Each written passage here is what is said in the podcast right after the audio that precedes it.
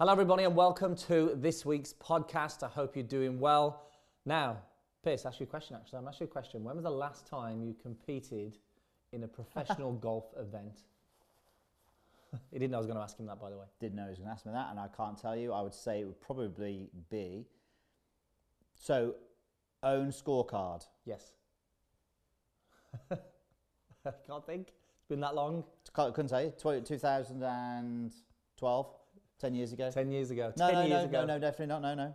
12, 13 years ago. 13 years ago. So it's been a long, long time. And actually, we've been doing this for 10 years plus now. So, look, we thought we'd jump on today and do this podcast because we used to compete. Obviously, we're coaches, but we used to play and compete when we turned pro and sort of went through the ranks, if you like. And it was good. We enjoyed it. It was a good learning experience. But we had a chat the other day and we said, what would we do different or what would we do now if we were going to compete again? What three things, let's say each, could we pull out that we go, I would do these things maybe different to what we would usually do? And we wanted to share them with you, hopefully, because you guys are playing golf.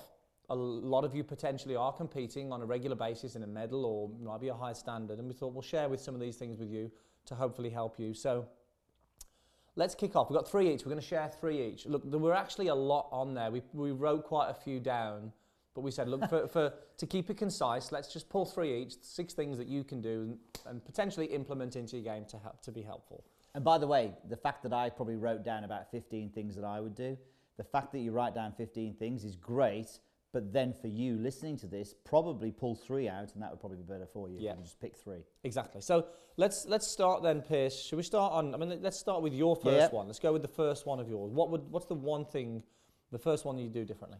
So when we were at Three Hammers and we were coaching, so we were... Three Hammers was a driving range in Wolverhampton. Yeah. That's where we sort of started our coaching together. We were obviously doing well as coaches because we were really busy and we were doing lots of lessons. And we didn't really have much time to practice and hit balls. But one thing we did do, whilst we were still competing, this was as well. But what we did do is we played the short course that they had there. So 18-hole short course, really good quality. Lots of different yardages ranging from 50 to 123 yards. All par threes, by the way. Yep, all par threes. Small greens, rough around them. So you'd have real small targets. And what we would do is we would just go out there and just play a match. Or I'd go out there and play a match with other people as well. And what you're doing straight away is, number one, you're honing your wedge skills.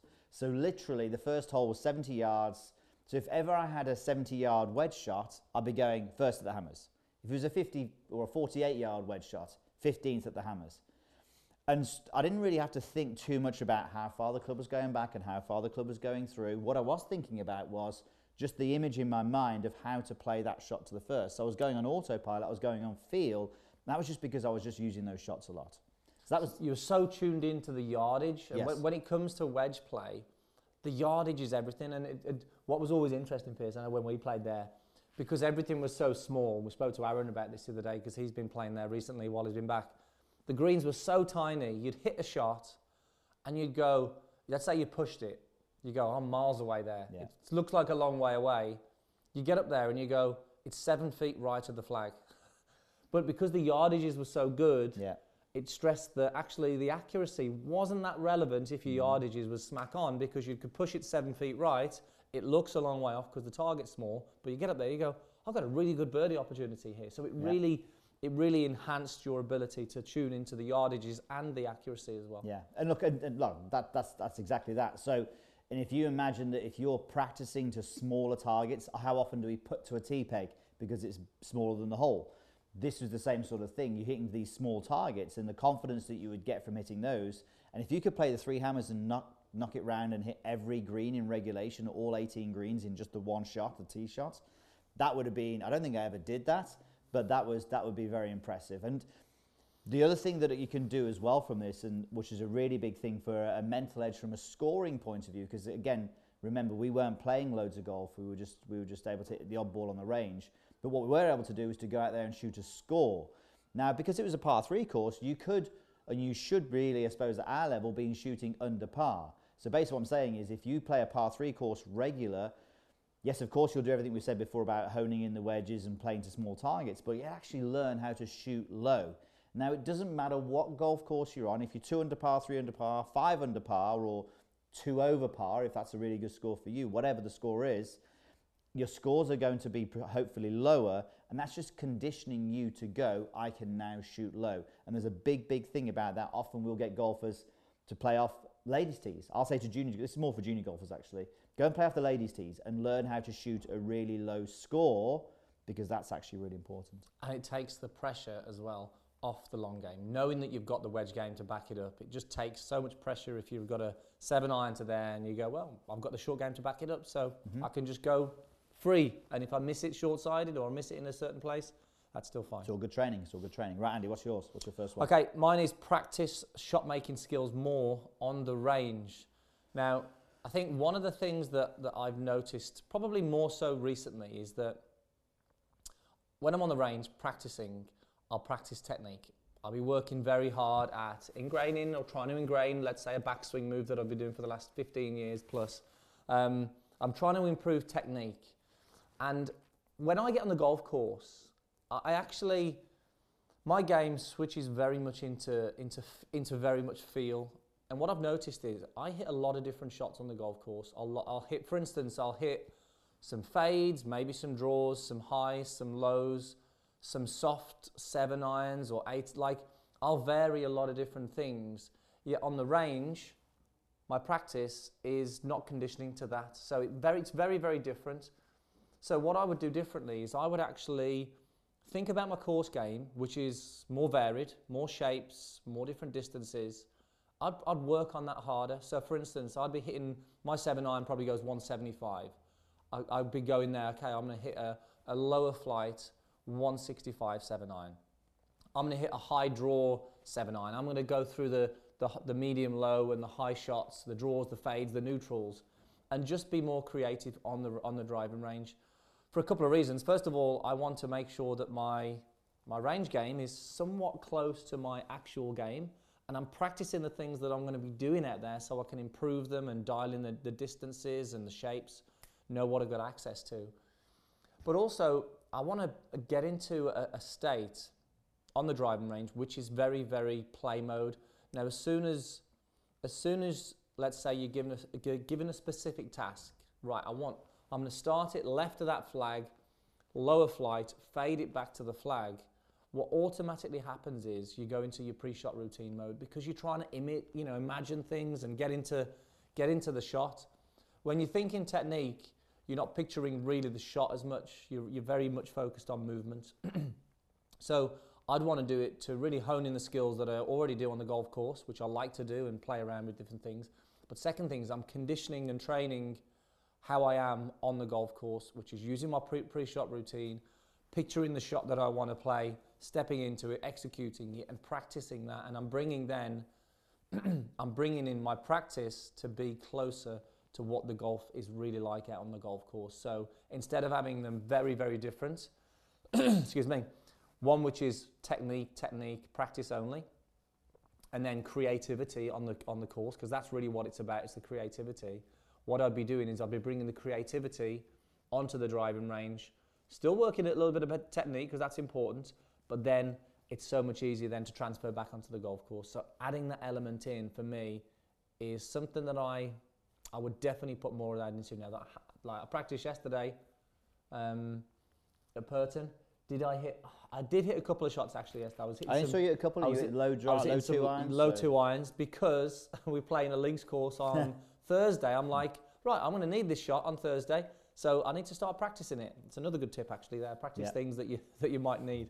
So yeah, so more creative on the driving range, I think, Piers. Yeah, I think, look, if you're listening to this now, you might be going, well, if I'm a 20 handicapper and you're talking about shot making here, I can't do that. I need to be at a certain level before I can get that. I actually think that is poppycock. And I think that you can work at shaping the ball, hitting it low, hitting it high, at whatever level you are. And I think, look, the sooner the better, because, well, you've got to learn it at some point. You may as well understand it now, because what it can do, let's say if you're someone who slices the golf ball and you work at playing some draws, you'll probably find you'll actually improve your slice as well. So look, here's the simplest thing to do. We did this with Aaron just recently. I often do this a lot myself, practicing, and we'll do it a lot with the live lessons when they have a lesson as well with us. Putting an alignment stick on the ground on your target line about 20 feet from you, and just see if you can start the ball right and bend it round it. See if you can start it left and bend it round it. Even if you want to hit a straight one, see if you can knock it out the ground. But just put an alignment stick in there and give yourself a reference point. I think you can.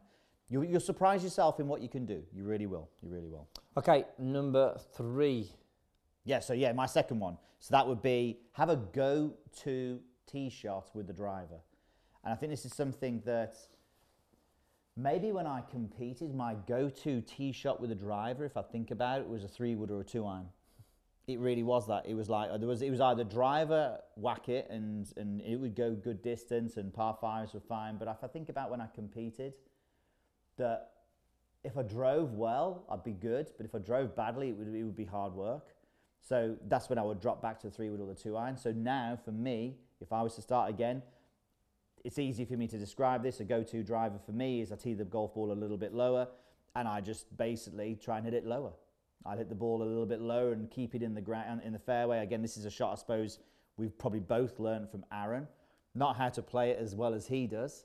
This one flight drive which goes really low, but it isn't necessarily like a real low one when I do this. It's just lower than normal. So I know when I tee it down lower, I'm not going to be hitting up on it so much. So the strike for me when I tee it down low, they'll either be middle or heel. When I do that, it's either going to be low straight or it's going to be a low with a slight fade. Sometimes it can draw. But again, because it's not spending a lot of time in the air, it's not really going to get out the confines of the fairway. So for me, if I think back to it, that would be a real helpful thing for me. And this is something you can try yourself. And I'm a firm believer in you should have two drives in your locker. You should have the high bomb and you should have the low fairway finder or the fairway finder. And one tip, and look, you've probably heard us talk about this before. Jim Furyk spoke about this before. When you're trying to hit a 7-iron 175 yards in Andy's case, that's what you're focusing on when you're hitting it. Yes, of course, you're looking at the direction, the shape that you want, but you're looking at getting the exact number. How often do you stand there and go, well, I hit my driver 250, but if I want to hit the fairway, why don't I try and hit my driver 230? And actually say, I'm going to hit the driver 230, hold my finish, tee it low. You'd be surprised what would happen from there because it's going to actually help you create a little bit more consistency. I definitely would. If you can be a bit wild with a driver, put that go-to fairway finder into your arsenal. Give it a try. Definitely one that I've done quite recently. We were testing this out in the US recently. I was hitting 50% speed drivers, just like 50% speed, and it was like it wasn't 50% speed, no. But it felt it, yeah. And it just felt so much more control. It's actually really, really hard to do. It's a great one to practice because you have driver in the hand. Your brain wants to go bang. I want to hit it as far as possible. But to stand there and hit 50% speed swings certainly feels that way. It's amazing what it does actually. So experiment that and like you say, get yourself a go-to driver. Shot in the bag. Okay, my next one is, where am I? I've lost it. Okay. Playing golf. Playing golf will make you better at playing golf. Funny that. Funny that. Which is strange, isn't it? Now, I think the reason this is, obviously we talked about the driving range and spending time on the driving range. Really, really important. But you learn so much on the golf course about playing golf, getting out there. And we've talked about this recently, Pierce, with different types of people. You know, a player or a gamer, can, even people who swing it look like pretty crap. You look at them and go, they're a gamer, they're a player, and they spend their time on the golf course playing golf, not on the driving range, trying to fix technique all the time. And you can just tell in the way they move, in terms of how they swing. You can tell by the confidence that they have because they're out there on the golf course in the environment that golf is played. And this sort of links back to the first one really, and this is probably a little bit of why I would change how I play on the range, because it's so separate normally to how you are on the golf course, and then you're going into a different environment which you're not necessarily quite comfortable with. And if you want to compete a lot, then you need to be playing, competing on the golf course. Most people think, well, I'm going to really work hard at my technique, so if I get my technique perfect when I get on the golf course, things hopefully won't go wrong. Well, the issue that you've got there is, first of all, you're not going to perfect your technique. And as we mentioned, some people out there will have techniques that look pretty crap, but they get the job done. They find a way to use their technique to get the golf ball to the close to the hole and to get it in there. So for me, I do my practice, I'd spend less time on the range, I'd work at my game out there on the golf course, I'd make it count, I'd want to play for something, I'd want some consequence, I'd want some pressure, you know, just having a match with the guys and just enjoying that, but at the same time making sure it means something and just playing a lot of golf. We went in the States recently and we actually played a couple of weeks on the bounce and it was nice just actually playing consecutive golf, because you then feel like you're sort of more comfortable on the golf course. And a lot of us, a lot of you guys listening to this, you just want to be more comfortable on the golf course. If you've got a great front nine and you've got a card in your hand, you're not that comfortable, because you're going, well, oh, this could be an amazing round, and then you start to get a little bit apprehensive, get ahead of yourself. But if you're on the golf course playing all the time and you're competing and you're putting yourself in those situations time and time again, it's not so daunting, you're more comfortable, and you're more likely to then be able to play and perform, because it's not such a new thing. So that my second one there is, I'd do a lot more golf on the golf course, I'd play more, I'd practice more on the course, and I'd make it count. And that is proven, by the way, in both of our cases, because we both played our golf at Oxley Park Golf Club. And if we think about Oxley Park Golf Club, it was a really competitive golf club. Kevin Hale was a very good junior there, Chris Ryan Golf, who you know. There were actually, I think there were 5 of us turned pro within a couple of years of being in the junior section there. So, and then there were probably 3 or 4 before that as well, just within the previous 10 years. But Oxley had a really crap, it didn't have any practice facilities. It had a putting green. You'd have, you know, I would give lessons on the side of the 18th hole. I would have lessons there on myself on the side of the 18th hole, and the wait for golfers. Well, we used to do the ninth as well. If you as a coach, which I was a coach there as well, and I was taking someone down, got the shanks, you weren't coming back with any range balls on the 9th, because Rob Miller, because if you kept hitting them into the trees, you just lose all the golf balls. But basically what I'm saying is there were no facilities there. So what we had to do was to play golf. We had to go out there and just learn our craft on the golf course. So when I would finish work, I wouldn't go and hit a basket full of balls. I'd go and play 4 holes. And it was the best time to just go out there, play 4 holes of golf by yourself. I think some people actually have asked us, well, lots of people have asked us, could you actually play golf by yourself? Yes, and you should. And obviously, yes, you can compete out there, like Andy was saying, but also go out there and work at your game as well. So yeah, the circumstances for us force us into that, yeah, which was to play, definitely. Which is good. It wasn't just, yeah, it's a good point, actually. We didn't have the environment to push us down that way, and I think it was a great thing. The range was rubbish. There was nothing. I think you could hit 9-iron to the range. Yeah. That was after a while, but it was too much effort as well to grab a basket of practice balls, walk down to the 18th, and then pick all your golf balls up. It was like, forget that, I'm just going to go on the first tee and play. So it was so much, and we're really thankful for that. Yeah. So, and it just shows, doesn't it? It just shows the importance of being able to do that. Yeah. Okay, yours. I've got a third one here for myself. So, this is another one. You said to me, when did I last compete? 13 years ago. When did I last practice my putting? I've done a little bit in the last year, but probably about 13 years ago. And something that I never really, putting practice for me was probably playing a match on the putting green at Oxley. It was literally going around there. There were so many different games that you would play. We made up so many different games. That was brilliant. And I think that was really important. But I never really got to a point where I understood what to practice, and I got bored really quickly. Putting practice, chipping practice, put me around a green, because there's so much creativity involved in that. I'd be there all day. Putting green, I'm just looking for someone to play in a game or something like that. There wasn't really any practice of putting I can do. So, but I do see the value in this, and I think this is something, again, Aaron does a lot. Look, a lot of the tour players, they'll often have a way of calibrating their stroke. So for me, I'd want to set up a station at the beginning of my practice routines where I'd be able to actually calibrate my putting.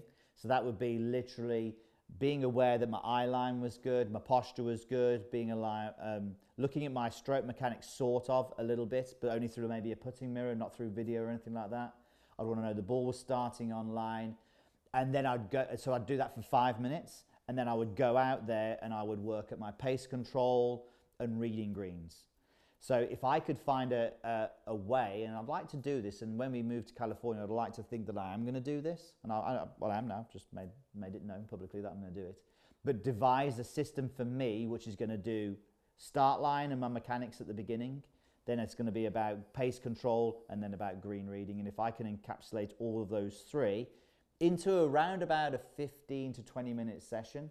I think that'd be really useful for golfers. And I think, so I think you've got two choices. If let's say you're going to play a competition, you're going out there to play a competition, it's a Saturday medal, you're teeing off at 8:30, you've done a warm up, you're down by the putting green, you've got 20 minutes before you need to start walking towards the tee. They haven't got 20 minutes, they're just getting out the car and running to the tee. Well, I spoke to Chris Crane yesterday after the night out he had for you with your birthday. He's teeing off at 7:45, he turned up at 7:44. Did he really? Yeah. He topped his first shot, obviously, and yeah, he had to get a lift to the golf club because he wasn't actually legal to drive. Really? There you go. Yeah, yeah. It was a good night. He was really happy that they were six down with six to play and they only lost 3 and 2. He was actually really quite happy. Him and Chaz. Anyway, so if you have that 20 minutes before you go and walk to the first tee, you got two choices. You either devise a calibration system like that, or you pick someone and play them. And say, right, Dave, come on, me and you. Right, Amy, me and you. We're taking each other on and we're going to play for a pound, play for a drink, whatever it is. Put some sort of consequence, maybe the person that cleans the clubs, whatever, and take them on. So either way, you're ticking both boxes. You're either getting warmed up competitively or you're getting warmed up by calibration. And it's not that hard to figure out, so I'll definitely recommend it. That'd be another one for me. Okay, let's get into my final one then. And this one is... I would hire a coach. I think one of the things that is really important is accountability. If you want to achieve something, then being accountable to somebody else is so important because it keeps you motivated. It drives you to actually take some action. Now, unfortunately, human beings, we tend to let ourselves off the hook. Oh, I don't need to practice today. I'll just, you know, I don't need to do that today. I'm gonna rest. I'm tired, whatever it might be. But having accountability creates that urgency and creates that motivation for you to do it because you're accountable to somebody else. You don't want to let that other person down. So for me, I would go, I'm gonna hire a coach to keep me accountable. I'd maybe go and see them once a month. Once a month. And I'd go, right, what do I need to work on? And I'd go away, I'd work at that. So next time I would see them, I've put in the work and I've got some progress, I've got a focus and I've got clarity on what is the most important thing that I'd need to work on because that's also a key part.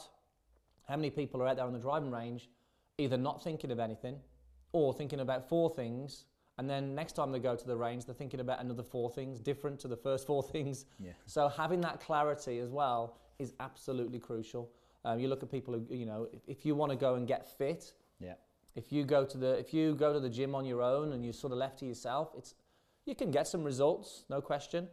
But if you hire a personal trainer who's really going to help you and you're accountable to them and you're checking in with them for every week for the 6 weeks or however long it is, well, you don't want to let them down and you're so much more likely to achieve some results by doing that. So my third one would be to hire a coach. I'd want the clarity of what I want to work on, massively important, and I want the accountability to keep me on track, to keep me engaged, and to keep me pushing forward.